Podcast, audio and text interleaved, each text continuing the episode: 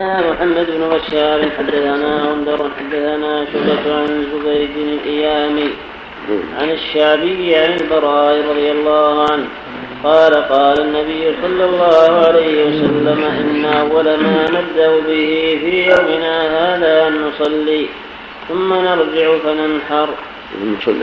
من فعله فقد أصاب سنتنا ومن ذبح قبل فإنما هو لحم قدمه لأهله.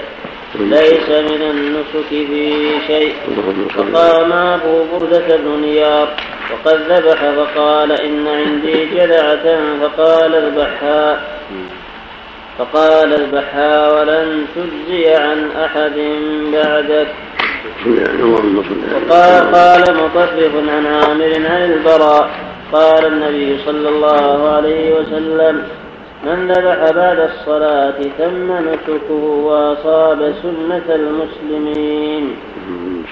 حدثنا مسدد حدثنا وهذا احتج به العلماء على أن السنة في الأضاحي أن تكون بعد الصلاة وأن ما يقدم قبل الصلاة هو لحم قدمه الإنسان لأهله واستدل به العلماء على أن الأصل في الأمور العموم وأن الأحكام عامة. فكونه صلى الله عليه وسلم يخاطب واحدا كما لو خاطب المئات والألوف فالحكم يعم الجميع إلا إذا نص على أن هذا الشيء خاص بفلان مثل القول في هذا الرجل ولن تجزي عن أحد بعدك. يعني الجدع عن الناس. الجدع عن الناس لا تجزي عن أحد غير هذا الرجل يخاطب وردة بالنياب. وأما جاء من الظالم فتجزي للجميع. الأصل في الأحكام هو العموم. فقوله لواحد كقوله لمئات وآلاف عليه الصلاة والسلام. وسواء كان المخاطب رجلا أو امرأة. إلا إذا علم أن هذا الشيء يخص فلان. وإلا فالأصل العموم لأن الله بعثه للجميع عليه الصلاة والسلام. نعم. الزواج ما عندهم صلاة نعم. الزواج ما عندهم صلاة يتقدم البحث في هذا وأن اختلفوا. منهم من قال في حقهم من طلوع الفجر. وهو مثله أهل منى في الهدايا والأضاحي. وقال آخرون بل بعد ارتفاع الشمس قد الرمح ومضي قدر الصلاة. يعني بالتقدير الإنسان إذا ارتفعت الشمس ومضى قدر الصلاة ذبح البوادي والمسافرون وأهل منى. فالأحوط في هذا مثل ما قال بعض أهل العلم يتأخر حتى تطلع الشمس ترتفع يمضي قدر الصلاة ثم يذبح.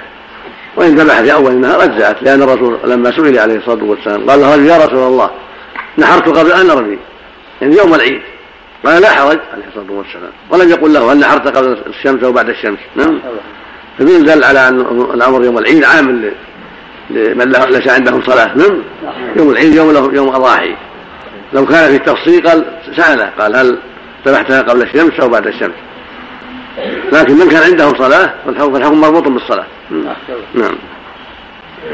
نعم. حدثنا مسدد حدثنا إسماعيل عن أيوب عن محمد عن أنس بن مالك رضي الله عنه قال قال النبي صلى الله عليه وسلم من ذبح قبل الصلاة فإنما ذبح لنفسه ومن ذبح بعد الصلاة فقد تم نسكه وأصاب سنة المسلمين. باب قسمة الإمام الأضاحي بين الناس. حدثنا معاذ بن فضالة حدثنا هشام عن يحيى عن بعجة الجهني عن عقبة بن عامر الجهني قال قسم النبي صلى الله عليه وسلم بين أصحابه ضحايا. فصارت لعقبة جذعة. فقلت يا رسول الله صارت لي جذعة؟ قال ضحي بها. يعني من الضال كما هو معروف نعم. نعم. باب الأضحية للمسافر والنساء. حدثنا مسدد حدثنا سفيان عن عبد الرحمن بن القاسم عن أبيه عن عائشة رضي الله عنها أن النبي صلى الله عليه وسلم دخل عليها وحاضت بسرف قبل أن تدخل مكة وهي تبكي فقال ما لك؟ أنفست قالت نعم. قال إن هذا أمر كتبه الله على بنات آدم. فاقضي ما يقضي الحاج غير أن لا تطوفي بالبيت فلما كنا بمنى أتيت بلحم بقر. فقلت ما هذا؟ قالوا ضحى رسول الله صلى الله عليه وسلم عن أزواجه بالبقر.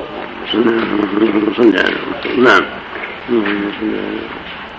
وهذا فيه جواز اجتماع الأضاحي مع الهدايا وأنه لا بأس يضحي ويهدي يهدي عن التمتع ذبيحة عن تمتعه أو أكثر ويضحي ويضحي ضحيته المعتادة أيضا لا مانع من هذا وهذا. قد ثبت في حديث أبي بكر أنه يضحى بكبشين يوم النحر في حجة الوداع. فجمع بين وقد أهدى مئة من الإبل عليه الصلاة والسلام. نعم إذا كان سيضحي ويرمى بها يعني كما يفعل الأكثر يعني. لا يرمى بها يضحي في نص مكة يعطيها مكه يدخلها مكه نعم. باب ما يشتهى من اللحم يوم النحر. حدثنا صدقة أخبرنا ابن علية عن أيوب بن سيرين عن أنس بن مالك رضي الله عنه. قال قال النبي صلى الله عليه وسلم يوم النحر من كان ذبح قبل الصلاة فليعد. عمن محمد بن سيرين عن أنس بن مالك نعم. رضي الله عنه. نعم. قال قال النبي صلى الله عليه وسلم يوم النحر من كان ذبح قبل الصلاة فليعد. فقام رجل فقال يا رسول الله إن هذا يوم يشتهى فيه اللحم وذكر جيرانه وعندي جذعة خير من شاتي لحم. فرخص له في ذلك فلا أدري أبلغت الرخصة من سواه أم لا. ثم انكفى النبي صلى الله عليه وسلم إلى كبشين فذبحهما. وقام الناس إلى غنيمة فتوزعوها أو قال فتجزعوها. تقدم أنه قال لن تجزع عن أحد بعدك. نعم باب من قال الإضحى يوم النحر. بالفتح بالفتح. باب من قال الأضحى يوم النحر. الأضحى جمع أضحات مثل مثل أرطى جمع أرطات نعم. والإضحى بكسر المصدر. أضحى يضحي إضحاء إذا دخل في الضحى. نعم. لو استدل الموجبون للأضاحي بهذا بكون الرسول صلى الله عليه وسلم أمر من ذبح يعني قبل الصلاة بأن يقول فهذا يدل على الوجوب الأدلة الأخرى دالة على أنها السنية السنية لأن الرسول قال من أراد أن يضحي فلا يأكل من شعره. نعم. صلى الله عليه وسلم. حدثنا محمد بن سلام حدثنا عبد الوهاب حدثنا أيوب. عن محمد عن ابن أبي بكرة عن أبي بكرة رضي الله عنه عن النبي صلى الله عليه وسلم. قال إن الزمان قد استدار كهيئته يوم خلق الله السماوات والأرض. السنة اثنا عشر شهرا منها أربعة حرم. ثلاث متواليات ذو القعدة وذو الحجة. ذو القعدة وذو الحجة والمحرم. ورجب مضر الذي بين جمادى وشعبان. أي شهر هذا قلنا الله ورسوله أعلم فسكت حتى ظننا أنه سيسميه بغير اسمه. فقال أليس للحجة؟ أليس؟ أليس للحجة؟ نعم. قلنا بلى. قال أي بلد هذا؟ قلنا الله ورسوله أعلم فسكت حتى ظننا أنه سيسميه بغير اسمه. فقال أليس البلدة؟ قلنا بلى. قال فأي يوم هذا؟ قلنا الله ورسوله أعلم. فسكت حتى ظننا أنه سيسميه بغير اسمه. فقال أليس يوم النحر؟ قلنا بلى قال فإن دماءكم وأموالكم. قال محمد وأحسبوا قال وأعراضكم عليكم حرام. كحرمة يومكم هذا في بلدكم هذا في شهركم هذا. وستلقون ربكم فيسألكم عن أعمالكم. ألا فلا ترجعوا بعدي ضلالا يضرب بعضكم رقاب بعض. هذا هذه خطبة عظيمة. هذه خطبة عظيمة بلغ فيها صلى الله عليه وسلم. هذا الأمر العظيم. البلدة معروفة مكة. شهر الحجة معروف. ويوم النحر معروف. ولكن أراد بهذا السؤال وهذا الجواب وهذا التنويه بيان عظم تحريم الأموال والدماء والأعراض. فإن الشيء إذا أخرج بسبب السؤال صار في ذلك تنبيه للمستمعين. وجذب لقلوبهم لينتبهوا حتى يفهموا ما يقال. أي بلد هذا؟ أي شهر هذا؟ أي يوم هذا؟ ثم يسكت. ثم يجيبهم. كل ذلك لينتبهوا.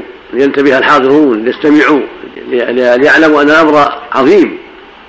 ثم قال لهم بعد ذلك أن ألا إن دماءكم وأموالكم وأعراضكم. شك من هنا قال واحسبه. وجاء في الرواية الأخرى من غير شك.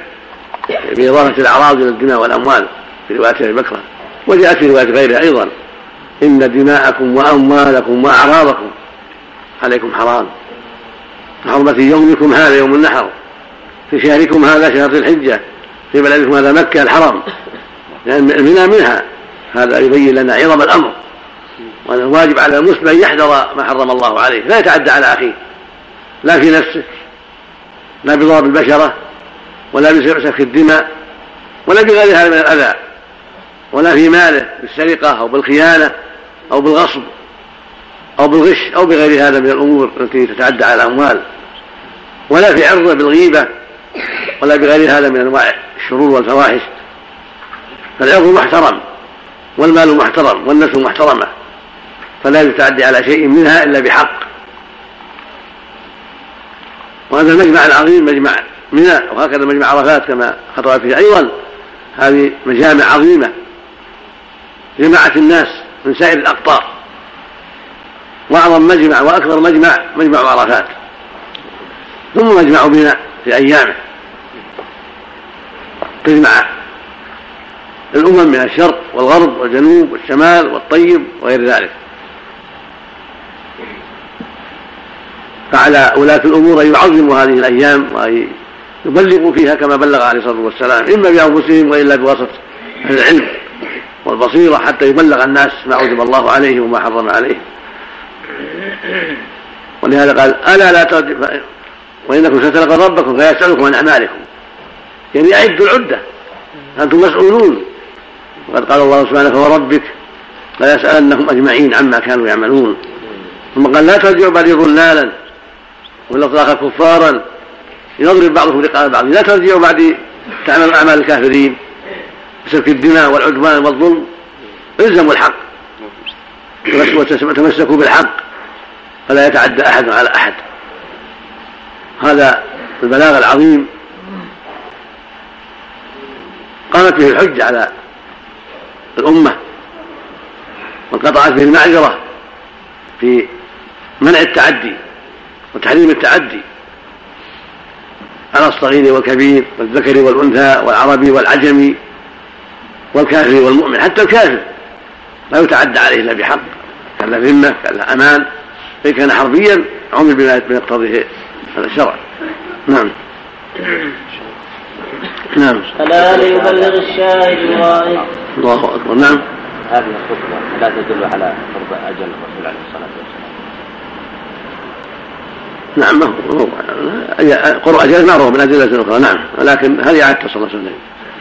خطبه يبالغ فيها عليه الصلاة والسلام. نعم نعم اللهم صل نعم. ألا ليبلغ الشاهد الغائب فلعل بعض من يبلغه أن يكون أوعاله من بعض من سمعه. الله أكبر.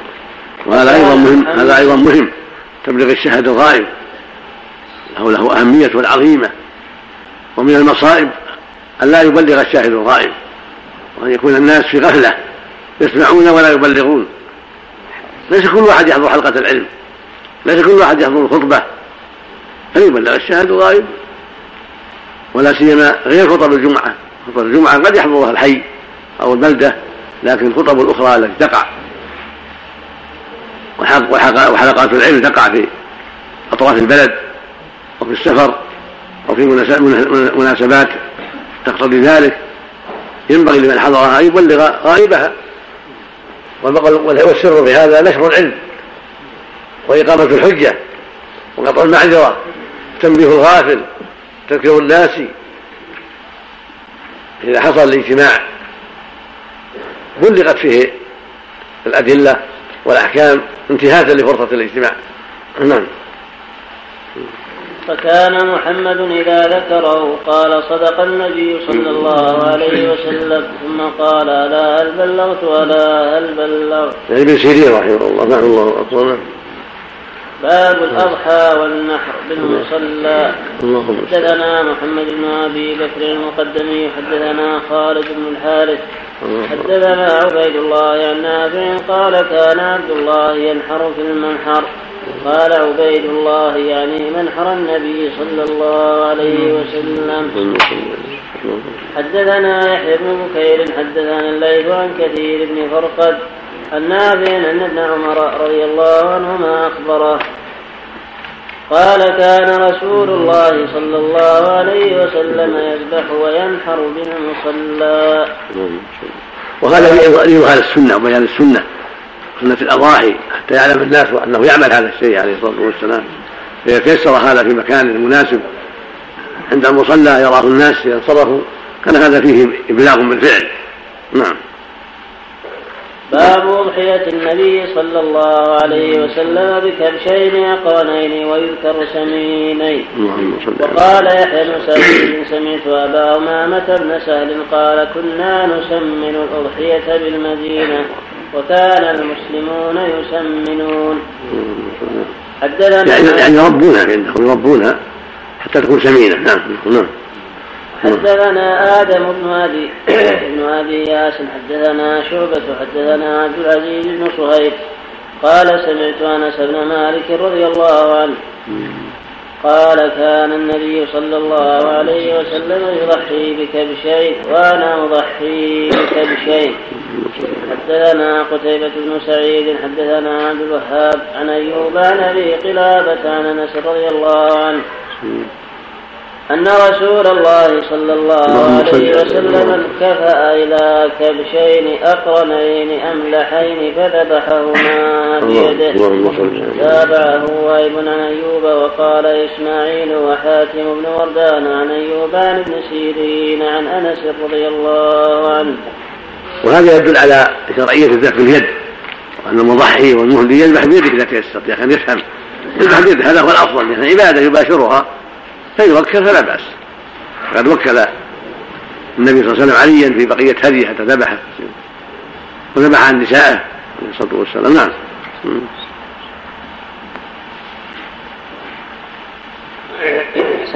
قال من السنة كم فعل أنس لتضحية الرسول بكبشين يقتدى به دمه هذا الأفضل نعم كبشان أفضل لأنه راتب عليها حافظ عليها الذكور أفضل نعم.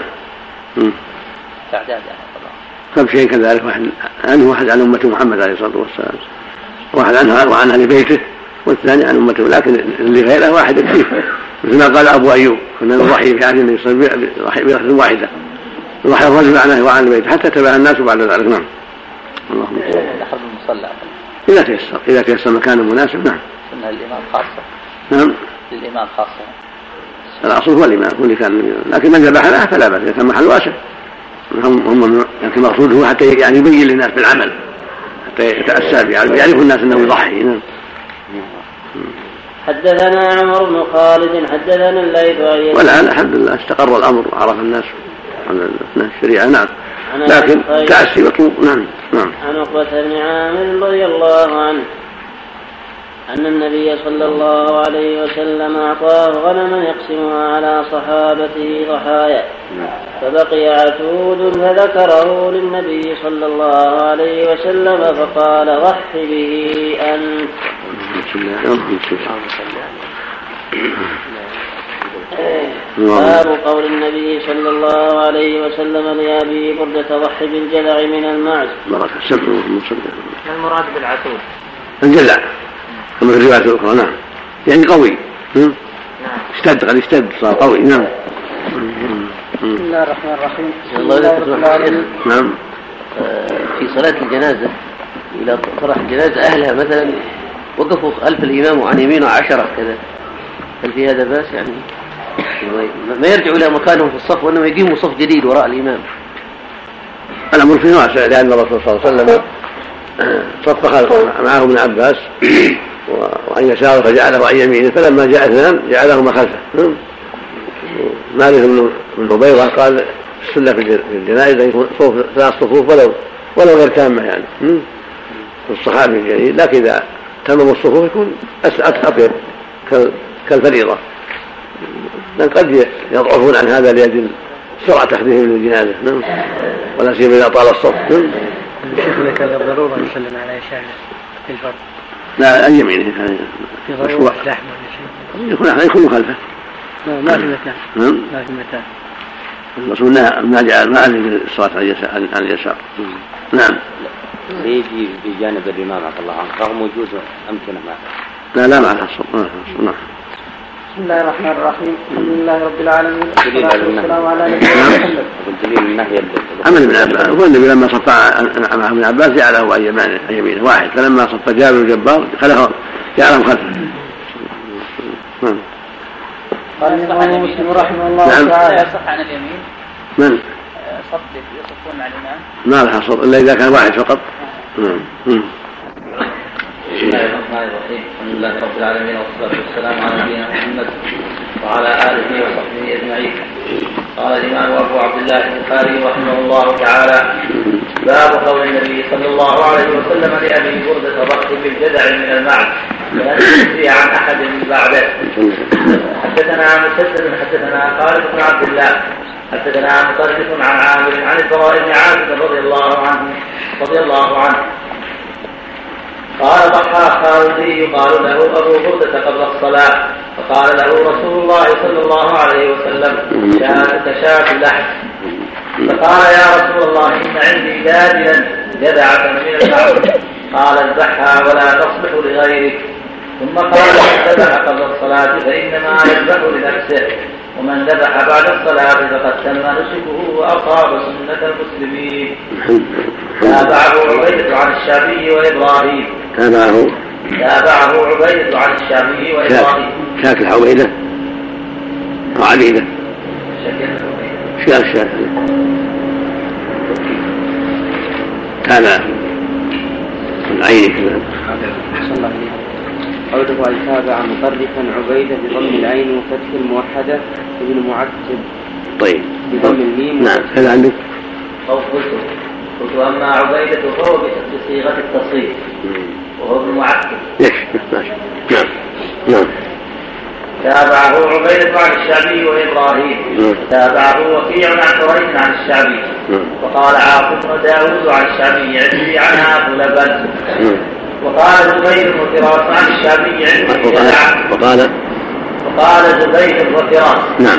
عن الشعبي عندي جدع. نعم. وقال أبو الأحوص حدثنا منصور تقدم تقدم هذا- الحديث تقدم غير مرة وأنه دليل على أن الجدع من المعز لا يجزي إلا عن هذا الرجل أنها رخصة خاصة بأبي بردة وما سواه ليس له رخصة. أما جدع الظان فيجزي عن الجميع. نعم. وقال أبو الأحوص حدثنا منصور عن أخ جدع وقال ابن عون عن نعم. عن عن لبن. حدثنا محمد بن بشار حدثنا محمد بن جعفر حدثنا شعبة عن سلمة عن أبي جحيفة عن البراء رضي الله عنه. قال ذبح أبو بردة قبل الصلاة فقال له النبي صلى الله عليه وسلم أبدلها. قال ليس عندي إلا جذعة. قال شعبة وأحسبه قال هي خير من مسنة قال اجعلها مكانها ولن تجزي عن أحد من بعدك. سنة. قال حاتم بن وردان عن أيوب عن محمد عن أنس عن النبي صلى الله عليه وسلم وقال على اكل جدع مم. سنة. صلى الله عنه مم. الجدع يعني ما تولد خاصة ست أشهر يعني ما تمت السنة لكن هنا يقول جدع عناب اللبن يعني عاشت باللبن غبيت على اللبن غذيت باللبن. في البيت داجن نعم. نعم. باب من ذبح الأضاحي بيده. حدثنا آدم حدثنا آدم بن أبي إياس. حدثنا شعبة حدثنا قتادة عن أنس رضي الله عنه. قال ضحى النبي صلى الله عليه وسلم بكبشين أملحين. رأيته واضعا قدمه على صفاتهما يسمي ويكبر. فذبحهما بيده. كلم على قدمه ولا صفاحهما قوله فرأيته واضعا قدمه على صفاحهما أي على صفاح كل منهما عند ذبحه والصفاح بكسر الصاد المهملة وتخفيف الفاء وآخره حاء مهملة الجوانب. والمراد الجانب الواحد من وجه الأضحية. وإنما ثنى إشارة إلى أنه فعل ذلك في كل منهما فهو من إضافة الجمع إلى المثنى بإرادة بإرادة التوزيع. قوله صلى نعم. قوله يسمي والفتح. نعم نعم مم. باب من ذبح ضحية غيره. وأعان رجل ابن عمر في بدنته. وأمر أبو موسى بناته أن يضحين بأيدي بأيديهن. حدثنا قتيبة حدثنا سفيان. عن عبد الرحمن بن القاسم عن أبيه عن عائشة رضي الله عنها قالت دخل دخل علي رسول الله صلى الله عليه وسلم بسلمة وأنا أبكي. فقال ما لك؟ أنا فستي؟ قلت نعم. قال هذا أمر كتبه الله على بنات آدم اقضي ما يقضي الحاج غير أن لا تطوفي بالبيت. وضحى رسول الله صلى الله عليه وسلم عن نسائه بالبقر. باب الذبح بعد الصلاة. وكون المرأة تذبح ضحيتها مثل ما قال أبو موسى لا بأس. وإنما أمرهن أن يتعلمن ويباشرن هذا العمل الصالح حتى يكون يعني كافيات لأنفسهن. عند إرادة الضحية ما يحتاجن إلى غيرهن. قدم حديث الذي ذبحت الشاة لما رأت فيها الموات قد حجرت كسرته وذبحتها أمر النبي بأكلها. فذبيحة المرأة لا بأس بها. يكون الزوج يعلم بنته أو أخته أو زوجته حتى تذبح إذا دعت الحاجة ولا يحتاج إلى أصطاد بأجزاء من بعيد. هذا طيب ينبغي. نعم. حتى يستغني البيت عن عن الخارج. نعم. في الضحية وغير الضحية. نعم. باب الدرس بعد الصلاة. حدثنا حجاج بن منهال حدثنا شعبة قال أخبرني زبيد تقدم قول النبي صلى الله عليه وسلم فيما رواه مسلم اشحذ المدة لعائشة. الموع إعانة اشحذ المدة ناوليها هذا فيه التعاون. نعم. حدثنا حجاج بن كذلك تقدم تقدم توكيل النبي لعلي في ذبح بقية المدن نعم. قال أخبرني زبيد قال سمعت الشعبي عن البراء رضي الله عنه. قال سمعت النبي صلى الله عليه وسلم يكتب فقال إن أول ما نبدأ به في يومنا هذا أن نصلي ثم نرجع فننحر. فمن فعل هذا فقد أصاب سنتنا. ومن نحر فإنما هو لحم يقدمه لأهله ليس من النسك فيه شيء. ومن نحر؟ ومن نحر فإنما هو لحم. ما عندك قبل الصلاة؟ لا. إنما إيش؟ عن البراء؟ نعم. عن البراء أول أول. عن البراء رضي الله عنه. نعم. قال سمعت النبي صلى الله عليه وسلم يخطب فقال إن أول ما نبدأ به في يومنا هذا أن نصلي ثم نرجع فننحر. ومن نعم. فعل هذا فقد أصاب سنتنا ومن نحر فإنما هو لحم يقدمه لأهله لا يمسك به شيء. عندهم يعني يوم النحر يعني قبل الصلاة. مفهوم من السياق ما تقدم مثل ما تقدم شارح مثل الشرح. كذا. مثل الشرح. والعين كذلك. نعم. مثل الشرح كذلك مثل الشرح. ما تعرض ساق كذا. نعم. ما يحفظ نعم نعم تقدم نعم. فقال أبو بردة يا رسول الله ذبحت قبل أن أصلي وعندي جدعة خير من مسنة فقال اجعلها مكانها ولن تجزي أو توفي عن أحد بعدك. نعم. هذا غريب يعني المؤلف اعتنى بهذا كثيرا رحمه الله. نعم. المستعان. نعم. نعم. نعم. نعم. باب من ذبح قبل باب من ذبح قبل الصلاة عاد. حدثنا علي بن عبد الله حدثنا إسماعيل بن إبراهيم. عن أيوب عن محمد عن أنس رضي الله عنه عن النبي صلى الله عليه وسلم قال من ذبح قبل الصلاة فليعد. فقال رجل هذا يوم تشتهى فيه اللحم. وذكر هنة من جيران فكأن النبي صلى الله عليه وسلم عذره. وعندي جذعة خير من شاتين. فرخص له النبي صلى الله عليه وسلم. فلا أدري بلغت الرخصة أم لا. ثم انكفى إلى كبشين يعني فذبحهما. ثم انكفى الناس إلى غليبة فذبحوها. تقدم أن الرخصة خاصة ليست عامة. نعم. حدثنا آدم حدثنا شعبة حدثنا الاسود بن قيس سمعت جندب بن سفيان البجلي. قال رضي الله عنه قال شهدت النبي صلى الله عليه وسلم يوم النحر فقال من ذبح قبل أن يصلي فليعيد مكانها أخرى ومن لم يذبح فليذبح. حدثنا موسى بن إسماعيل. حدثنا أبو عوان حدثنا حدثنا موسى بن إسماعيل. حدثنا أبو عوانة عن فراس عن عامر عن البراء رضي الله عنه. قال صلى رسول الله صلى الله عليه وسلم ذات يوم. فقال من صلى صلاتنا واستقبل قبلتنا فلا يذبح حتى ينصرف. فقال أبو بردة بن نيال فقال يا رسول الله فعلت فقال هو شيء عجلته. قال فإن عندي جدعة هي خير من مسنتين. أذبحهما أذبحها. قال نعم ثم لا تجزي عن أحد من بعدك قال عامر هي خير نسيكتين. باب وضع القدم على سطح الذبيحة.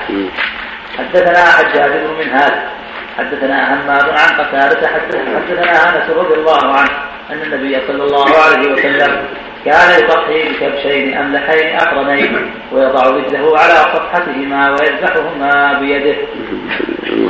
باب التكبير عند الذبح. حدثنا قتيبة حدثنا أبو عوانة عن قتادة عن أنس رضي الله عنه قال ضحى النبي صلى الله عليه وسلم بكبشين أملحين أقرنين. ذبحهما بيده وسمى وكبر ووضع رجله على صفاحهما. باب إذا بعث بهديه ليذبح لم يحرم عليه شيء. حدثنا أحمد بن محمد. أخبرنا عبد الله أخبرنا إسماعيل عن الشعبي عن مسروق أنه أتى عائشة رضي الله عنها.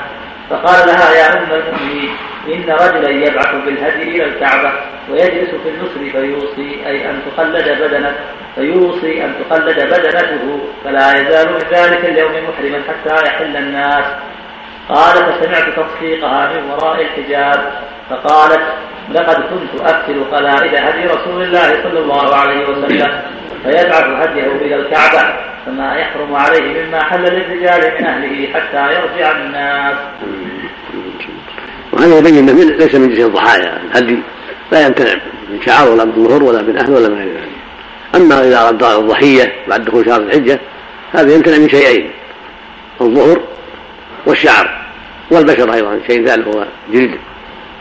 كما في حديث أم سلمة لا من شعره ولا من ظهره اللفظ الآخر ولا من بشرته شيئا فقط. أما الطيب والجماع فلا يحرم عليه.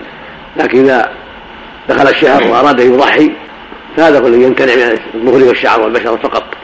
أما لحمه فحل له الطيب حل له إلى غير ذلك.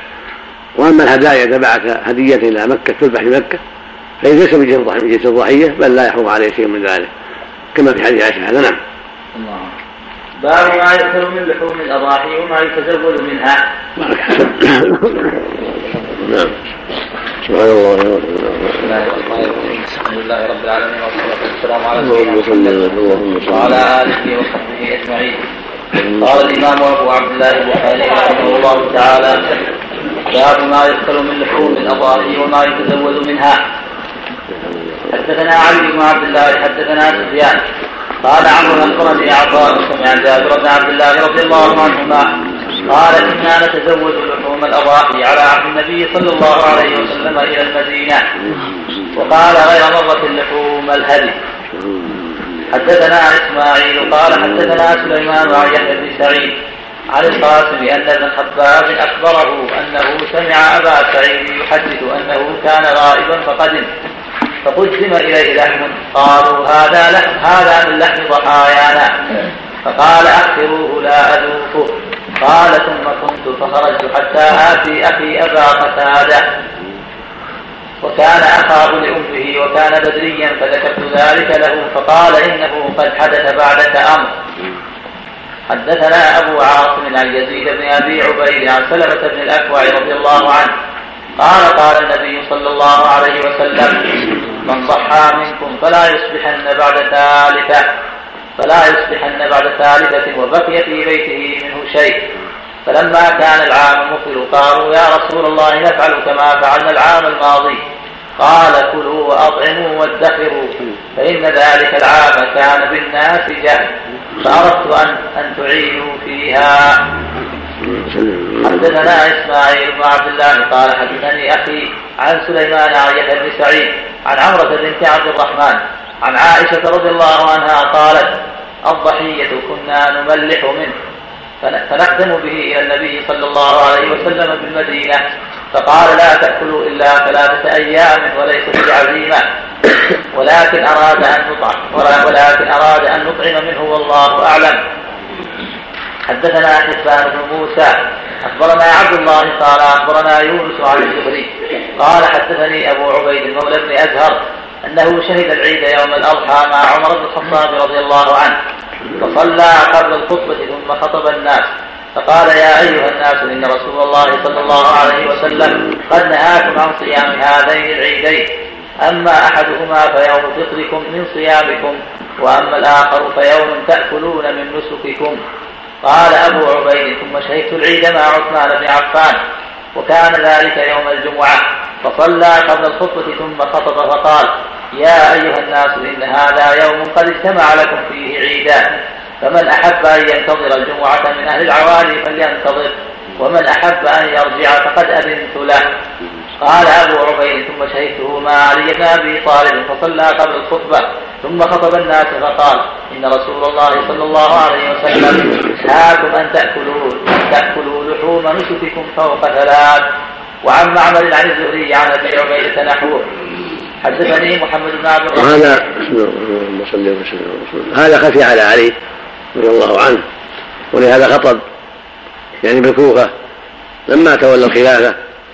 وقال مثل ما وفعل مثل ما فعل أصحابه كما فعل الصديق وعمر وعثمان صلى ثم خطب. وذكر الناس. ونهى أن يأكلوا من لحوم أضاحيهم بعد ثلاث. وكان هذا مثل ما تقدم في حديث سلمة بن أكوع ومثل ما تقدم في حديث أخرى. كان من أجل الدافع كان أصابهم جهد وحاجة ودفع عليهم في المدينة. ضعفاء وفقراء. فأمرهم أن يواسوهم من لحوم الأضاحي وألا يدخروا بعد ثلاث. ثم أخبرهم بعد ذلك أن هذا من أجل ذاك العذر وقال كلوا وادخروا وكانوا يحملون من هداياهم وضحاياهم في حجة الوداع. وبعدها يحملون إلى المدينة ويأكلوا في الطريق. المقصود أن هذا هو المستقر استقر في الشريعة أن أنه لا بأس أن يأكل من لحم الهدي هدي التمتع والقران ويدخر منه في طريقه وإلى بلاده. ولا بأس أن يكون من لحوم الأضاحي ويدخر منها. بعد ثلاث.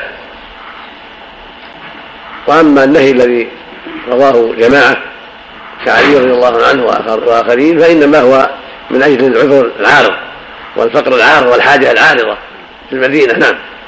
هل يشرع يا شيخ أنه في حالة الجهد نعم يشرع إذا كان هناك جهل وقع في بلد من البلدان جهد شرع لهم أن يدخروا وأن يواسوا عملا بالعلة التي وقعت في أهل النار.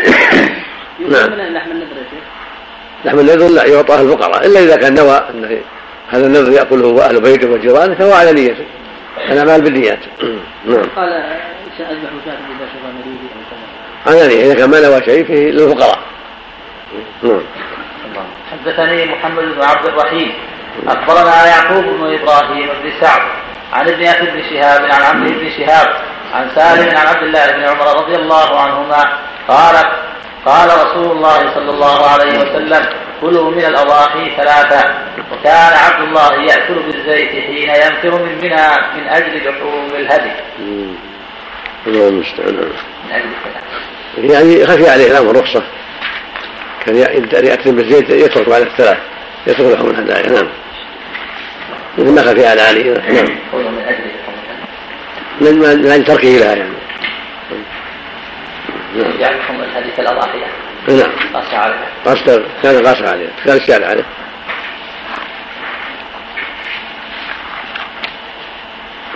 تعرض قوله قوله حين ينفر من منى. قوله وكان عبد الله أي ابن عمر يأكل بالزيت سياتي بيانه. قوله حين ينفر من منى هذا هو الصواب. ووقع في رواية الكشميهني وحده حتى بدل حين. وهو تصحيح يفسد المعنى. فإن المراد فإن المراد أن ابن عمر كان لا يأكل من لحم الأضحية بعد ثلاث. فكان إذا انقضت ثلاث فكانت فكان إذا انقضت ثلاث منها التزم بالزيت ولا يأكل اللحم تمسكا بالأمر المذكور. ويدل عليه قوله في آخر الحديث من أجل لحوم الهدي. وكأن وكأنه أيضا لم يبلغه الإذن بعد المنع. وعلى رواية الكشميهني ينعكس الأمر ويصير المعنى كان يأكل بالزيت إلى أن ينفر فإذا نفر أكل بغير الزيت فيدخل فيه لحم الأضحيات وأما تعبيره في الحديث لا على كل حال تصحيح. ما تشبه أن تصحيح حتى صواب حين نعم. لأنه حين نفيذه ذهبت الثلاث. نعم. نعم. وأما تعبيره في الحديث بالهدي فيحتمل أن يكون ابن عمر كان يسوي بين لحم الهدي ولحم الأضحية في الحكم. ويحتمل أن يكون أطلق على لحم الأضحية لحم الهدي لمناسبة أنه كان بمنى. نعم.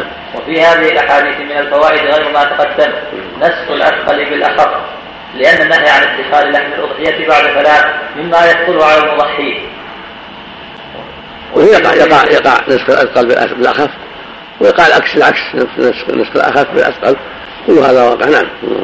والإذن في الادخار أخف منه. وفيه رد على من على من يقول إن النسخ لا يكون إلا بالأثقل للأخف وعكسه ابن العربي زاعما أن الإذن في الادخار نسخ بالنهي وتعقب بأن الادخار كان مباحا بالبراءة الأصلية فالنهي عنه ليس نسخا وعلى تقدير أن يكون نسخا ففيه نسخ الكتاب بالسنة لأن في الكتاب الإذن في أكلها من غير تقييد لقوله تعالى فكلوا منها وأطعموا ويمكن أن يقال إنه تخصيص لا نسخ وهو الأظهر.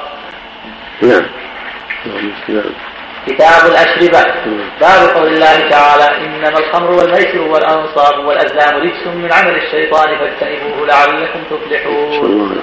حدثنا عبد الله بن يوسف أخبرنا مالك عن نافع عن عبد الله بن عمر رضي الله عنهما أن رسول الله صلى الله عليه وسلم قال من شرب الخمر في الدنيا ثم لم يتب ثم لم يتب منها حرمها في الآخرة.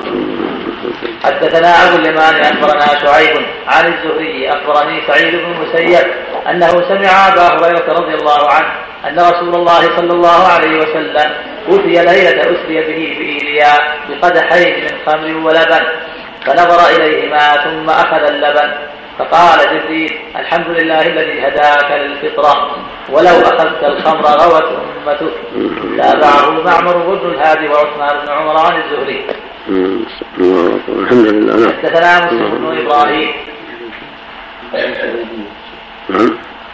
تابعه معمر وابن الهاد وعثمان بن عمر والزبيدي زيادة الزبيدي كمل نصر الشرح قوله تابعه معه وابن الهادي وعثمان بن عمر عن الزهري يعني بسنده. ووقع في غير رواية أبي ذر زيادة الزبير مع المذكورين بعد عثمان بن عمر. ماشي.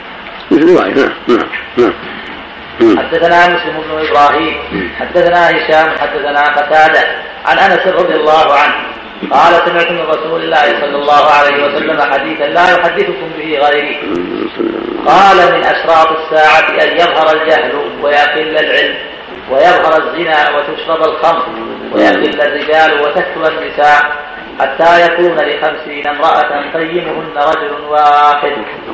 اللهم المستعان لا حول ولا قوة إلا بالله.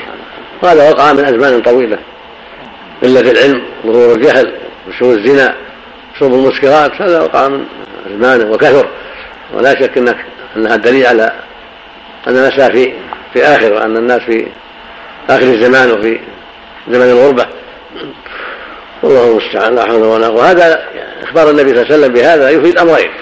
الأمر الأول أن علم من أعلام النبوة.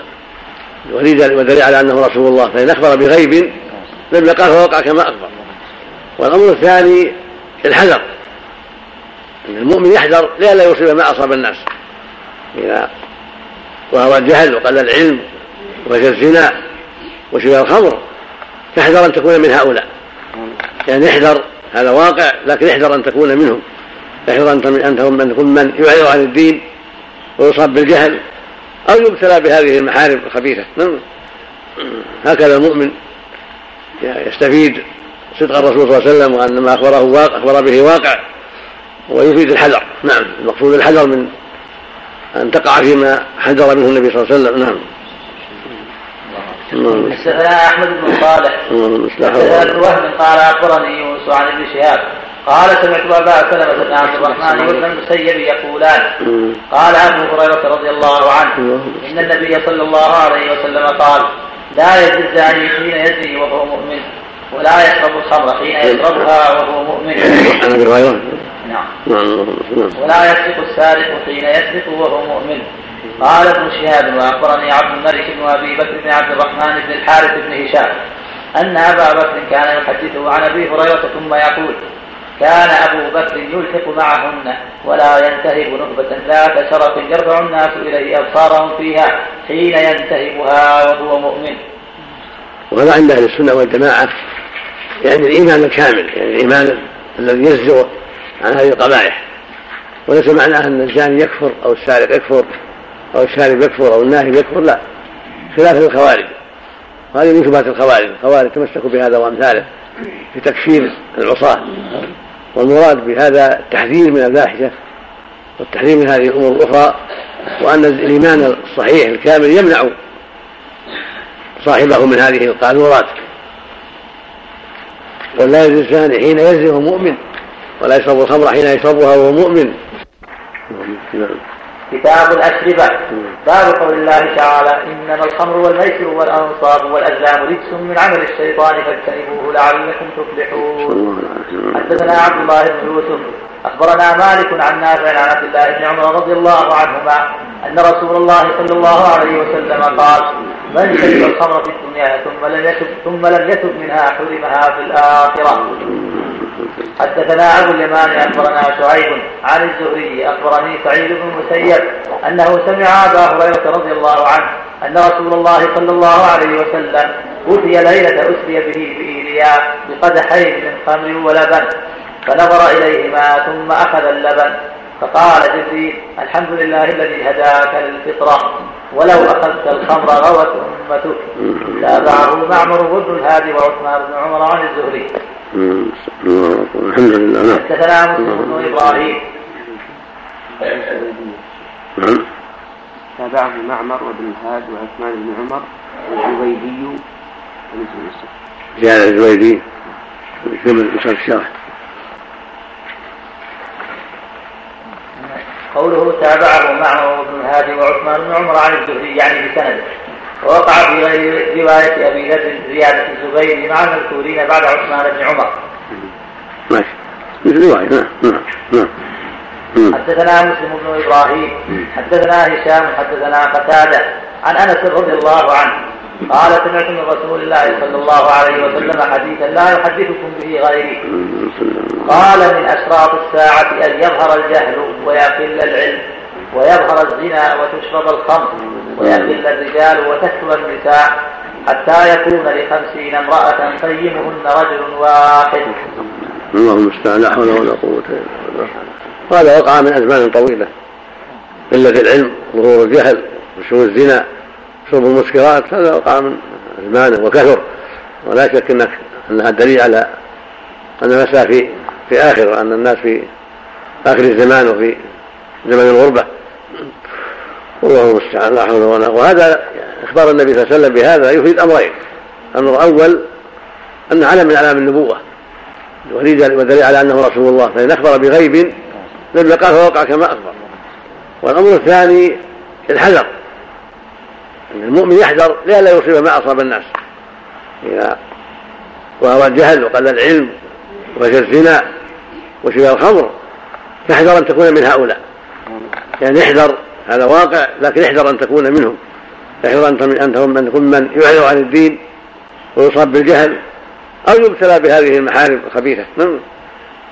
هكذا المؤمن يستفيد صدق الرسول صلى الله عليه وسلم وأن ما أخبره واقع أخبر به واقع ويفيد الحذر. نعم. المقصود الحذر من أن تقع فيما حذر منه النبي صلى الله عليه وسلم. نعم.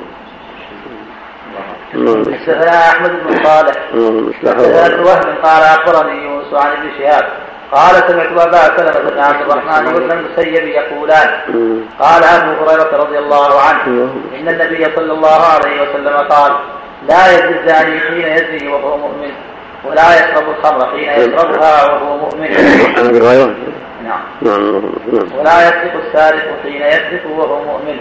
قال ابن شهاب وأخبرني عبد الملك بن أبي بكر بن عبد الرحمن بن الحارث بن هشام أن أبا بكر كان يحدثه عن أبي هريرة ثم يقول كان أبو بكر يلحق معهن ولا ينتهب نهبة ذات شرف يرفع الناس إليه أبصارهم فيها حين ينتهبها وهو مؤمن.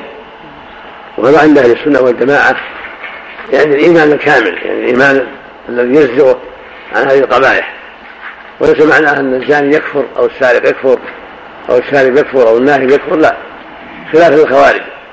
وهذه من شبهات الخوارج. الخوارج تمسكوا بهذا وأمثاله في تكفير العصاة.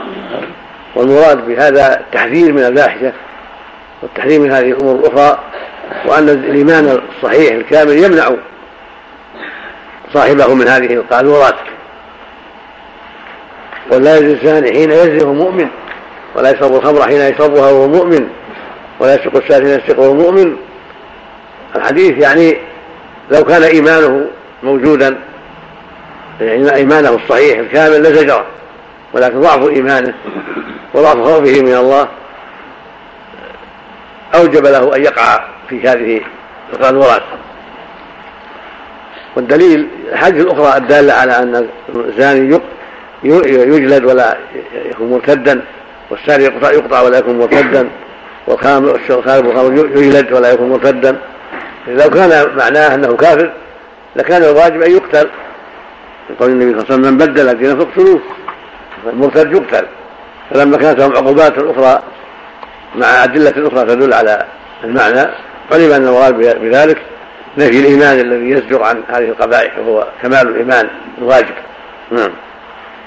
صلى عليه الحديث الذي قال الذي قبله قوله يكون خمسين امرأة قيم المقصود بالقيم هنا. يعني يقوم عليهن على شؤونهن في النفقة والملاحظة ونحو ذلك بسبب قلة الرجال. هذا قد يكون لأسباب منها الحروب والفتن الكثيرة التي تأكل الرجال ويبقى النساء ومنها أن قد يقدر الله أن النساء يكثر حملهن بالنساء ويقل حملهن بالرجال. ويكون غالب الذرية من النساء. نعم. حتى يكثر النساء ويقل الرجال. نعم. ربك على كل شيء. قد قد يكون بأسباب الوباء. أن يكون وباء في آخر الزمان يكثر. فيكون موت الرجال أكثر. الحاصل أن ما أخبر النبي صلى الله عليه وسلم واقع لا محالة. سواء كان كثرة النساء من أجل الحروب أو الأوبية أو من أجل قلة حمل الحمل من الرجال. وأن النساء يعني يقدر الله عز وجل أن يكون الحمل أقل من جهة الرجال. نعم. وهذا الآن له له وجود في كثير من الأسر. نعرف من هذا الشيء الكثير تجد كثير من الأسر عندهن بنات كثيرات والأولاد قليل إما معدومون ولا واحد اثنين والنساء كثير. تجد عنده رجل واحد والد واحد عنده عشر سبع بنات عشر بنات. الآن موجود كثير في نفس المملكة. هذه أما الدول الأخرى والأماكن الأخرى فلا نعلمها ولعله موجود فيها أكثر. نعم. فالرسول لا ينطق عن الهوى. إن هو إلا وحي يوحى. نعم. وما بعد هذا مما يكون في آخر قبل بعدنا الله أعلم. نعم. اللهم المستعان نعم الله هذا في اليابان. نعم. هذا في اليابان في كثير من النساء يعني. اليابان؟ نعم. يمكن. نعم. صعيد الكويت والبحرين حفظكم الله. نعم. صعيد الكويت والبحرين خمس نساء إلى ثلاث رجال. مو بعيد مو بعيد. نعم. ويقصى نعم اللهم المستعان نعم. نعم. باب الخمر باب الخمر من العنب وغيره. اللهم حدثني الحسن بن صباح حدثني محمد بن سابق حدثنا مالك هو ابن مغول عن نافع عن ابن عمر رضي الله عنهما قال قد قدمت الخمر وما بالمدينة منها شيء حدثنا أحمد بن يونس حدثنا أبو شهاب عبد ربه بن نافع عن يونس عن ثابت البناني عن أنس رضي الله عنه قال حرمت علينا الخمر حين حرمت وما نجد يعني بالمدينة خمر الأعناب إلا قليلا. وعامة الخمر البسر والتمر. حدثنا مسدد حدثنا يحيى عن أبي حيان. حدثنا عامر عن ابن عمر رضي الله عنهما. قال قام عمر رضي الله عنه على المنبر فقال أما بعد نزل تحريم الخمر وهي من خمسة العنب والتمر والعسل والحنطة والشعير. والخمر ما خامر العقل. باب نزل تحريم الخمر وهي من البسر والتمر حدثنا إسماعيل بن عبد الله قال حدثني مالك بن أنس عن إسحاق بن عبد الله بن أبي طلحة عن أنس بن مالك رضي الله عنه قال كنت أسقي أبا عبيدة وأبا طلحة وأبي بن كعب من فضيح زهو وتمر. فجاء مات فقال إن الخمر قد حرمت. فقام فقال أبو طلحه قم يا أنس فهرقها فهرقتها. حدثنا مسدد حدثنا معتمر العربي قال سمعت أنس رضي الله عنه. قال كنت قائما على الحي أسقيهم عمومتي وأنا اصغرهم الفضيل. فقيل حرمت الخمر. فقال ادفعها فكفأتها قلت لأنس ما شرابهم؟ قال قال رطب وبسر فقال أبو بكر بن أنس وكانت خمرهم فلم ينكر أنس. وحدثني بعض أصحابي أنه سمع انس بن مالك يقول كانت خمرهم يومئذ. حدثني محمد بن أبي بكر المقدمي. المقصود انه ليس من شرط الخمر أن تكون من العنب كما يقول بعض الفقهاء. العنب نوع مما يكون منه الخمر.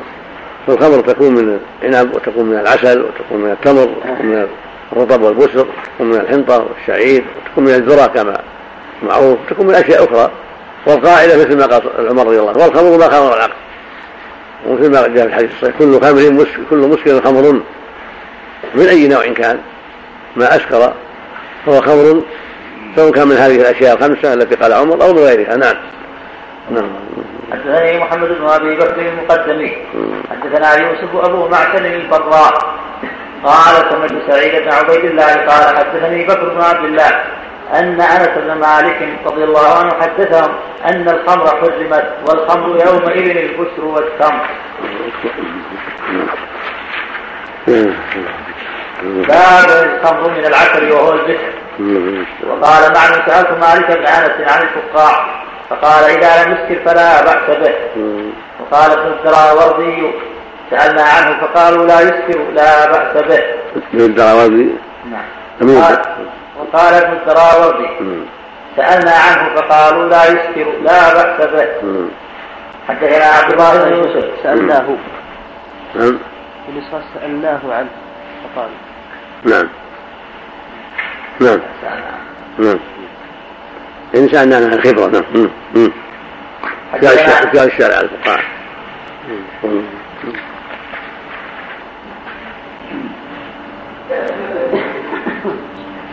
قوله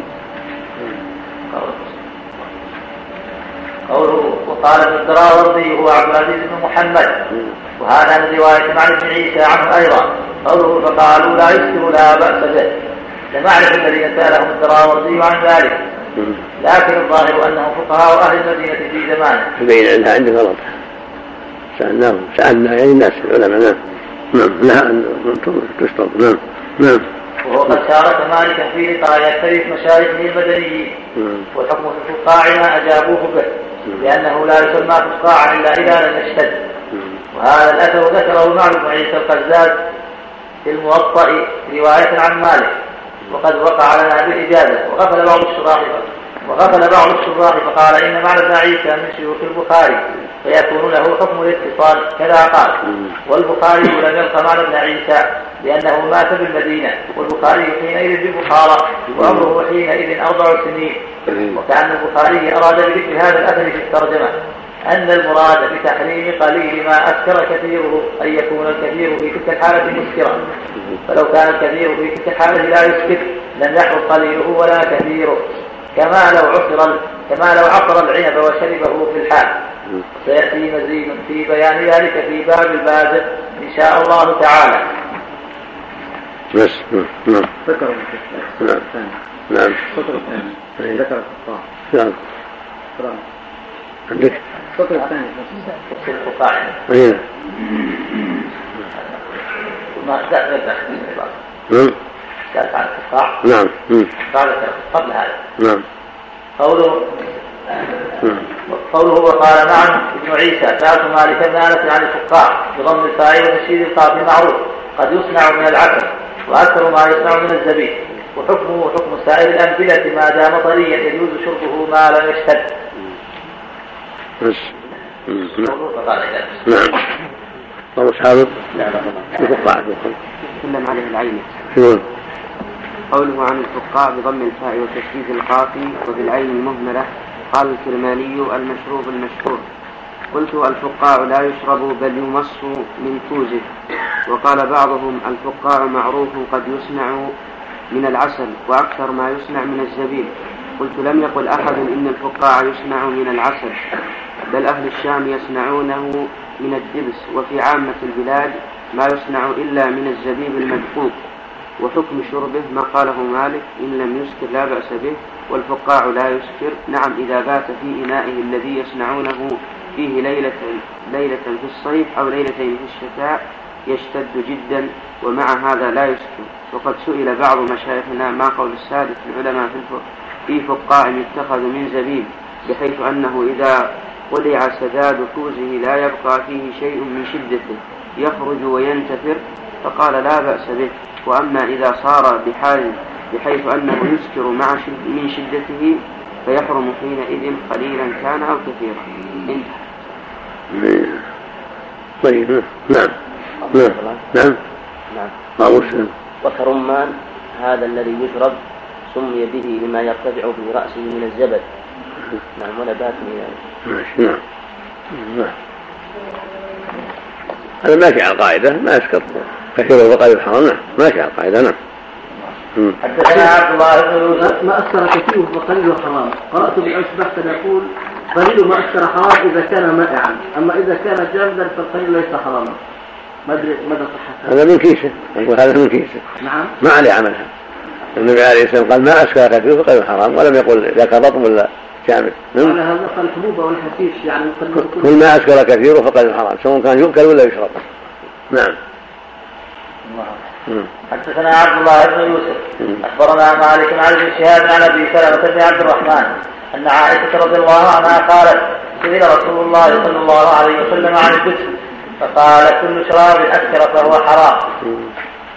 حدثنا أبو جمال أخبرنا شعيب عن الزهري قال أخبرني أبو سلمة بن عبد الرحمن أن عائشة رضي الله عنها قالت سئل رسول الله صلى الله عليه وسلم عن البدع وهو نبيذ العسل وكان أهل اليمن يشربونه.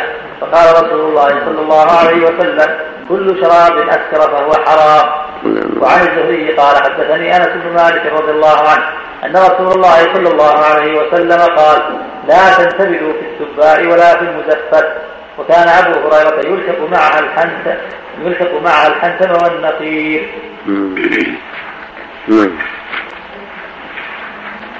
باب باب ما جاء في أن الخمر ما خامر العقل من الشراب. بارك اللهم صل نعم الحمد لله رب العالمين والصلاة والسلام على أشرف الأنبياء والمرسلين. نبينا محمد وعلى آله وأصحابه أجمعين. قال الإمام البخاري رحمه الله تعالى باب ما جاء في أن الخمر ما خامر العقل من الشواب. نعم. حدثني أحمد بن أبي رجاء حدثنا يحيى عن أبي حيان التيمي عن الشعبي ابن عمر رضي الله عنهما. قال خطب عمر على منبر رسول الله صلى الله عليه وسلم فقال إنه قد نزل تحريم الخمر وهي من خمسة أشياء. العنب والتمر والحنطة والشعير والعسل والخمر ما خامر العقل.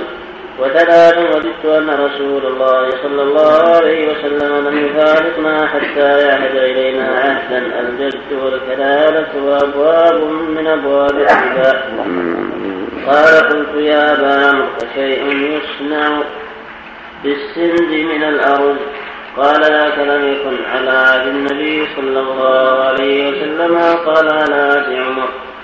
وقال حجاج عن حماد عن أبي حيان مكان العنب الزبيب. حدثنا حفص بن عمر حدثنا شعبة عن عبد الله بن أبي السفر عن الشافعي عن ابن عمر رضي الله عنهما عن عمر قال الخمر تصنع من خمسة من عن الشافعي عن الشافعي. عن الشافعي عن ابن عمر رضي الله عنهما. نعم. عن عمر قال الخمر تصنع من خمسة من الزبيب والتمر والحنطة والشعير والعسل حسب ما بلغ عمر ذاك الوقت. وغالبها في المدينة من التمر. قد تقع من العنب. تصنع في غير ذلك من الشعير تصنع من الحنطة تصنع من العسل وتصنع من غيرها كما قال راوي في مسألة السن في الأرز أيضا. المقصود الجامع مثل ما قال عمر. والخمر ما خمر العقل يعني خالطها يعني خالط العقل حتى يغيره. سواء كان من هذه الأشياء أو من شيء آخر نعم. وهكذا الاشياء الخمسة يعني ذلك. كان هي مشهورة ذاك الوقت. نعم. باب ما جاء في من يستحل الخمر ويسميه بغير اسمه. نحن وقال هشام بن عمار حدثنا صدقة بن خالد حدثنا عبد الرحمن بن يزيد بن جابر.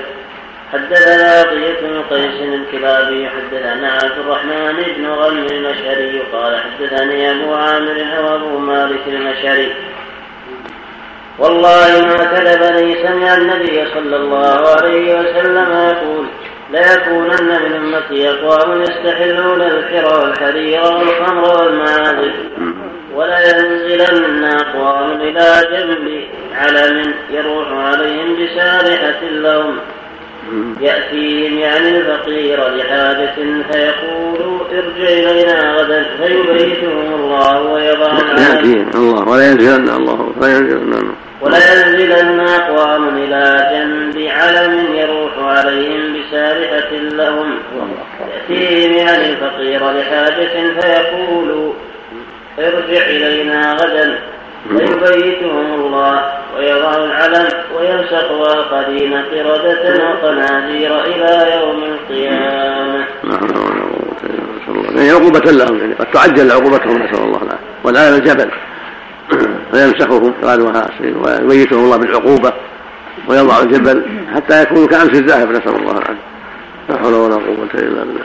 لأنهم استحلوا ما حرم الله من الزنا والخمور الحر يعني الزنا والحرير والخمر والمعازف وما أشبه الحال اليوم لأن اليوم كادت أن تكون الحال هكذا من كثرة هذه الأشياء. يعني ما بين مستحل لها وما بين عارف بها وعمله بها كالمستحيل. الخطر عظيم لا حول ولا قوة إلا بالله. نعم. المسح يا شيخ على حقيقته مسح وجه نعم. هذا الأصل. الأصل هو هذا. نعم. الأصل على الحقيقة. قد تمسح القلوب نسأل الله العافية. لكن الأصل في اطلاق المسح هو مسح الصورة نسأل الله. كما تعرض بني إسرائيل لما غيروا وبدلوا. نعم. نعم. هذه كفر نعم ما في حل الزنا كفر والخمر كفر هكذا نعم. سيقودون ولا سيقول أحسن؟ كان سقطت الله أعلم. بعض الرواة قاعدة في النون أو قاعدة في النون ما فيها شيء. ينصب ولا يجزم نعم. طاعة الله مثل إذا تجد ما تكافئوه تكافئ أصوات تكافئونه تدعو له. قد تقع النون. مجالسة للكلمات قبلها. نعم. نعم طعن ابن حزم الحديث لأنه معلق هذا ما هو شيء كلام ابن حزم ما هو شيء لأن معلقات البخاري ومسلم صحيحة. نجزم بها. نعم. والعراقي لا ترقى ابن حزم المخالفين نعم شيخ كثير من المغنيين ما يعتبر شيخ تحليل لهذا الشيء. نعم. كثير من المغنيين شيخ ما يعتبر تحليل لهذا؟ لا ما يعتبر نعم. باب الانتباه في الأوعية والثور اختيار الشارع عليها الحديث؟ الله أكبر. نعم. اي على هذا الحديث الأخير. باب ترجمة باب قوله باب ما جاء في من يستحل الخمر ويسميه بغير اسمه. قال الكرماني ذكره باعتبار الشراب وإلا فالخمر مؤنث سماعي. قلت بل في لغة بالتذكير. قال الكرماني وفي باب الروايات تسميتها بغير اسمها. وذكر ابن التيمي عن الداودي قال كأنه يريد قال كأنه يريد بالأمة من يتسمى بهم ويستحل ما لا يحل لهم. فهو كافر إن نظر ذلك ومنافق إن سره أو من يرتكب المحارم مجاهرة واستخفافا فهو يقارب الكفر وإن تسمى بالإسلام. لأن الله لا يحسب بمن تعود عليه رحمته في المعاد كذا قال وفي نظر يأتي توجيهه وقال ابن المنير الترجمة مطابقة للحديث إلا في قوله ويسميه بغير اسمه فكأنه قنع بالاستدلال له بقوله بالحديث من أمتي. لأن من كان من الأمة المحمدية يبد أن يستحل الخمر بغير تأويل. إذا كان عنادا ومكابرة لكان خارجا عن الأمة. لأن تحريم الخمر قد علم بالضرورة. قال وقد ورد في غير هذا الطريق التصريح بمقتضى الترجمة. لكن لم يوافق شرطه فاقتنع بما في الرواية التي ساقها من الإشارة. قلت الرواية التي أشار إليها أخرجها أبو داود من طريق مالك بن أبي مريم عن أبي مالك الأشعري عن النبي صلى الله عليه وسلم لا يشربن ناس الخمر يسمونها بغير اسمها وصححه ابن حبان وله شواهد كثيرة من آل ابن ماجه من حديث ابن محيريث. عن ثابت بن السمط عن عبادة بن الصامت رفعه يشرب ناس من أمة الخمر يسمونها بغير اسمها. ورواه أحمد بلفظ ليستحلن طائفة من أمة الخمر وسنده جيد. ولكن أخرجه النسائي من وجه آخر عن ابن محيريز فقال عن رجل من الصحابة ولابن ماجه أيضا من حديث خالد بن معدان عن أبي أمامة رفعه لا تزل الأيام والليالي حتى تشرب طائفة من أمة الخمر يسمونها بغير اسمها. وللدارمي بسند لين من طريق القاسم عن عائشة سمعت رسول الله صلى الله عليه وسلم يقول إن أول ما يكفر الإسلام إن أول ما يكفر الإسلام كما يكفر الإناء. كما يكفر الإناء أو كف الخمر. نعم. قيل وكيف ذاك يا رسول الله؟ قال يسمونها بغير اسمها فيستحلونها وأخرجه ابن أبي عاصم من وجه آخر عن عائشة ولابن وهب من طريق سعيد بن أبي هلال عن محمد بن عبد الله أن أبا مسلم الخولاني حج فدخل على عائشة رضي الله عنها. فجعلت تسأله عن الشام وعن بردها فقال يا أم المؤمنين إنهم يشربون شرابا لهم يقال له الطلاء فقالت صدق رسول الله وبلغ حتى سمعته يقول إن ناسا من يشربون الخمر يسمونها بغير اسمها وأخرجه البيهقي قال أبو عبيد جاءت في الخمر آثار كثيرة بأسماء مختلفة فذكر منها السكر بفتحتين قال وهو نقيع التمر إذا غلا بغير طبخ والجعة بكسر الجيم وتخفيف العين نبيذ الشعير والسك والسكركة خمر الحبشة من الذرة إلى أن قال وهذه الأشربة المسمات كلها عندي كناية عن الخمر وهي داخلة في قوله صلى الله عليه وسلم يشربون الخمر يسمونها بغير اسمها ويؤيد ذلك قول عمر رضي الله عنه الخمر ما خامر العقل. قوله وقال هشام بن عمار حدثنا صدقة بن خالد هكذا في جميع النسخ من الصحيح من جميع الروايات مع تنوعها عن الفربري وكذا من رواية النسفي وحماد بن شاكر ولا الزركشي في توضيحه فقال معظم الرواة يذكرون هذا الحديث في البخاري معلقا وقد أسنده أبو ذر عن شيوخه. فقال قال البخاري حدثنا الحسين بن إدريس حدثنا هشام بن عمار قال فعلى هذا يكون الحديث صحيحا على شرط البخاري وبذلك يرد على ابن حزم دعوى الانقطاع انتهى وهذا الذي قاله خطأ نشأ عن عدم تأمل. وذلك أن القائل حدثنا الحسين بن إدريس هو العباس بن الفضل شيخ أبي ذر البخاري ثم هو الحسين بضم أوله وزيادة التحتانية الساكنة وهو الهروي. لقبه لقبه خرم بضم المعجمة وتشديد الراء وهو من المكثرين. وإنما الذي وقع في رواية أبي ذر من الفائدة أنه استخرج هذا الحديث من رواية نفسه من غير طريق البخاري إلى هشام على عادة حفاظه وقع لهم الحديث عاليا عن الطريق التي في الكتاب المروي لهم يريدونها عالية عقب الرواية النازلة وكذلك إذا وقع في بعض أسانيد الكتاب المروي خلل ما من انقطاع أو غيره وكان عندهم من وجه آخر سالما أوردوه فجرى أبو على هذه الطريقة.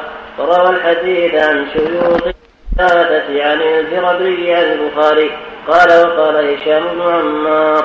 ولما فرغ من سياقه قال أبو ذر حدثنا أبو منصور. الفضل بن العباس النضروي حدثنا الحسين بن إدريس حدثنا هشام بن عمار به. وأما دعوى ابن حزم التي أشار إليها فقد سبقه إليها ابن الصلاح في علوم الحديث. فقال التعليق في أحاديث من صحيح البخاري قطع إسناد قطع إسنادها وصورته صورة الانقطاع وليس حكمه حكمه ولا خارج ولا خارجا ما وجد ذلك فيه من قبيل الصحيح إلى قبيل الضعيف. ولا التفات إلى أبي محمد بن حزم القاهري الحافظ في رد ما أخرجه البخاري من حديث أبي عامر وأبي مالك الأشعري عن رسول الله صلى الله عليه وسلم. ليكونن في أمتي أقوام يستحلون الحرير والخمر والمعازف الحديث من جهة أن البخاري أورده قائلا قال هشام بن عمار. وساقه بإسناده. فزعم ابن حزم أنه منقطع فيما بين البخاري وهشام وجعله جوابا عن الاحتجاج به على تحريم المعازف. وأخطأ في ذلك من وجوه والحديث صحيح معروف الاتصال بشرط الصحيح. والبخاري قد يفعل مثل ذلك لكونه قد ذكر ذلك الحديث في موضع آخر من كتابه مسندا متصلا. وقد يفعل ذلك لغير ذلك من الأسباب التي لا يصحبها خلل الانقطاع انتهى ولفظ ابن حزم في المحلى ولم يتصل ما بين البخاري وصدقة بن خالد.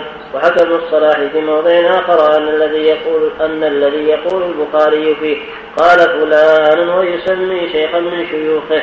يكون من قبيل الإسناد المعنعن وحكي عن بعض الحفاظ أنه يفعل ذلك فيما يتحمله عن شيخه مذاكرة.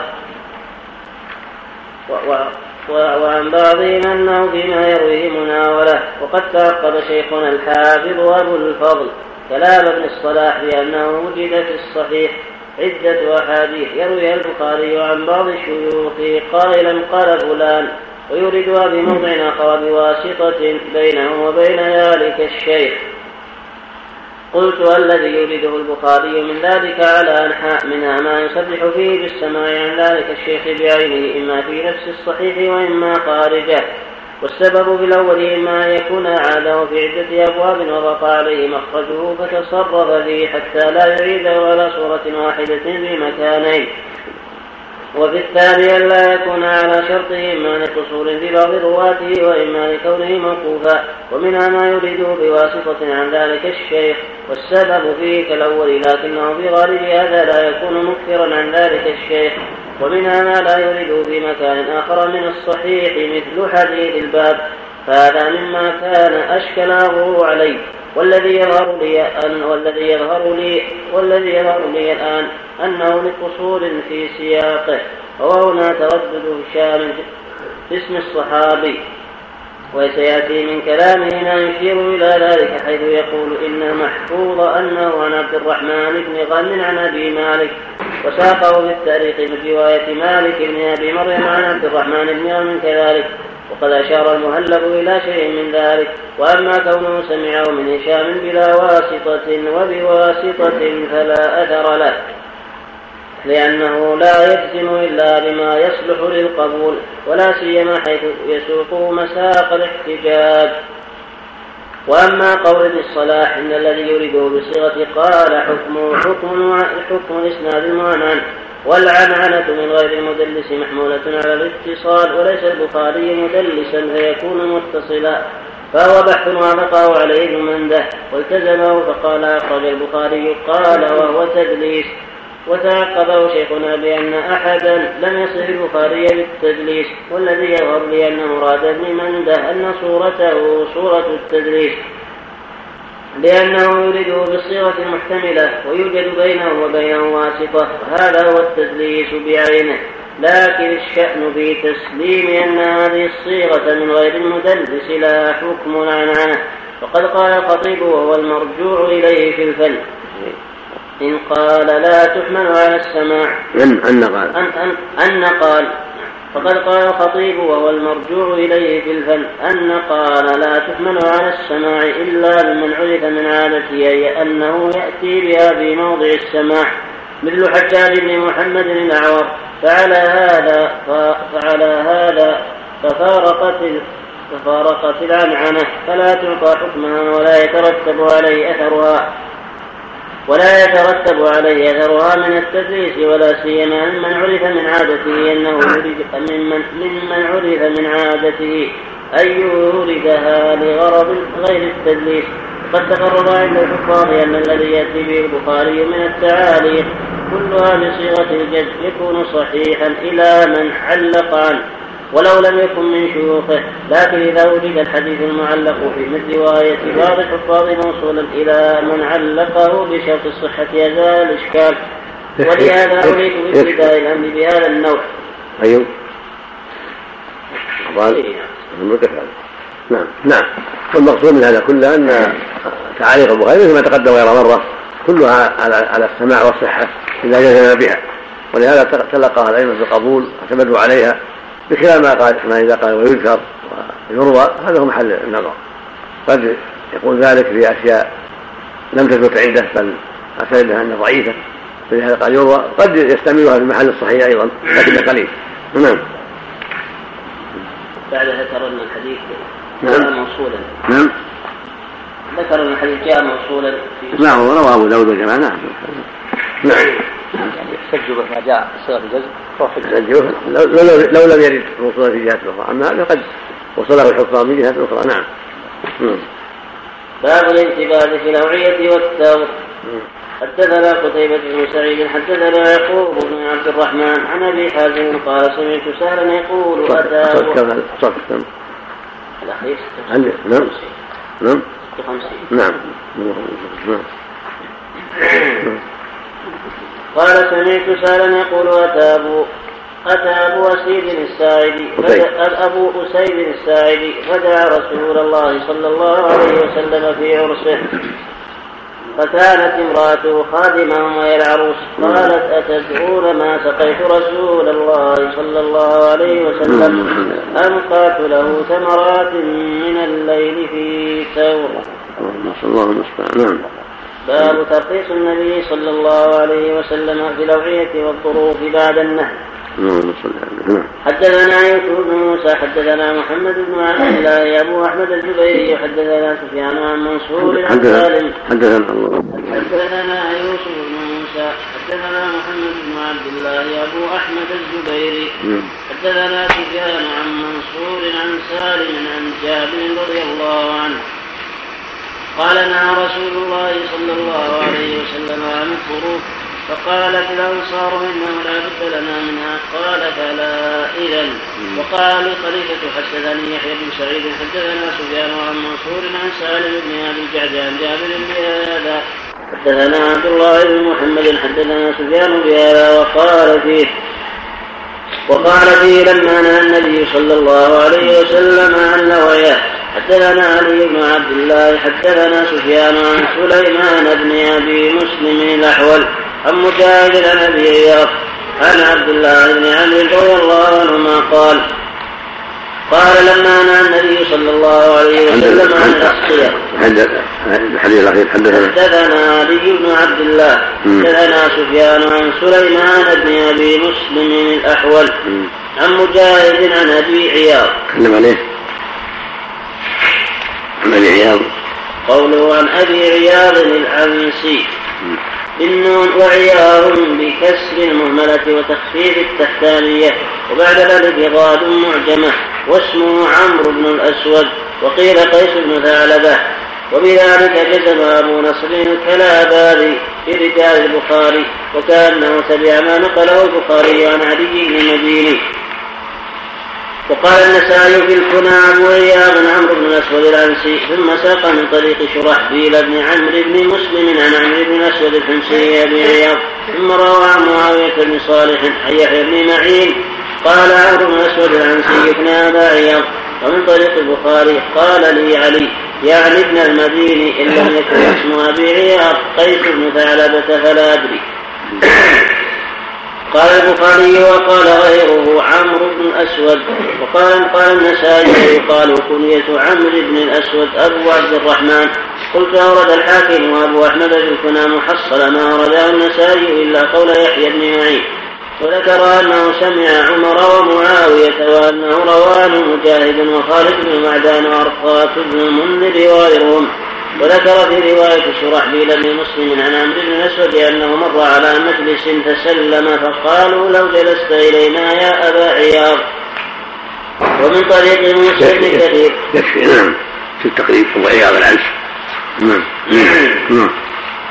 عن أبي عياض عن عبد الله بن عمرو رضي الله عنهما قال لما نهى النبي صلى الله عليه وسلم عن الاسقيه قيل للنبي صلى الله عليه وسلم ليس كل الناس يجد سقاء فرخص لهم في الجد غير المزفت حدثنا مسدد حدثنا يحيى عن سفيان حدثني سليمان عن إبراهيم التيمي عن الحارث بن سويد عن علي رضي الله عنه. قال نهى النبي صلى الله عليه وسلم عن الدباء والمزفت حدثنا عثمان حدثنا جرير عن الأعمش بهذا.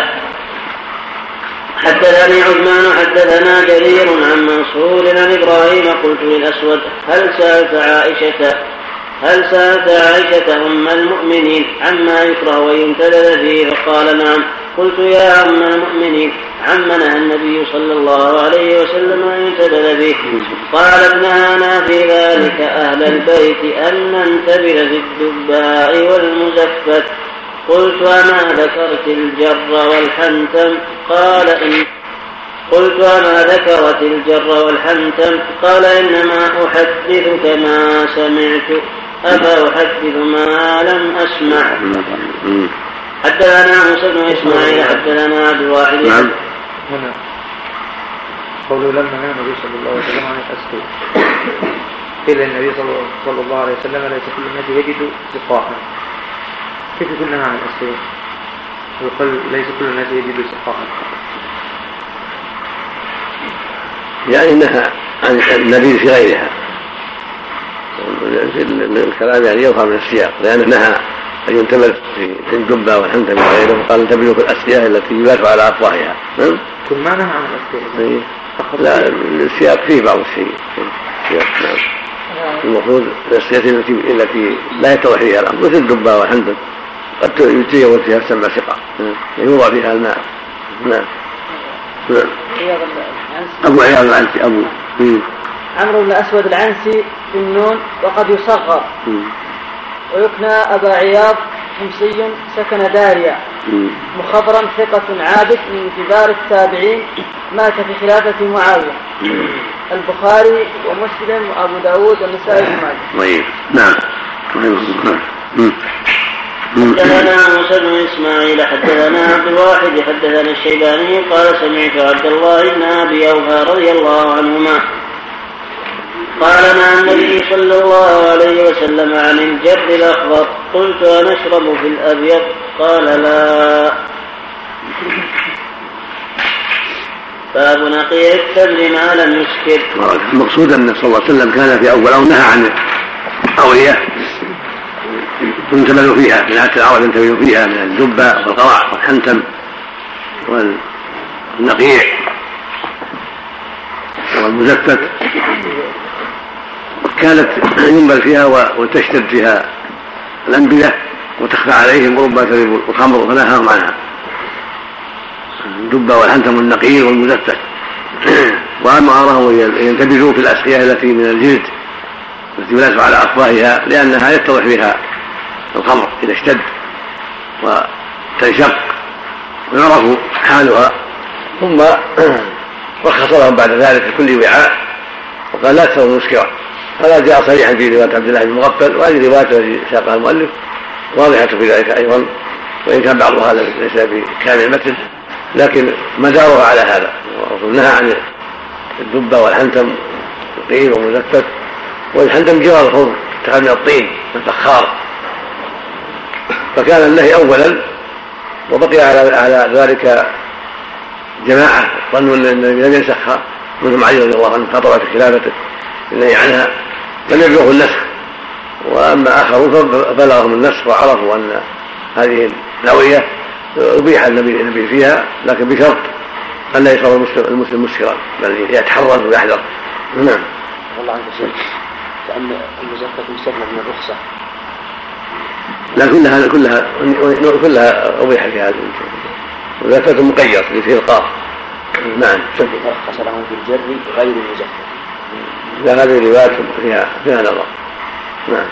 بسم الله الرحمن الرحيم. الحمد لله رب العالمين يعني عبد الله مغفل صريح رواه مسلم صحيح. صريح هذا نعم صريح المزفر نعم. صريح الجميع. الله إيش قصة هذه الاوعيه دون غيرها. ما يبي فيها خمر اشتد ما يبي فيها قد يشربونها ما تروا عن اشتداده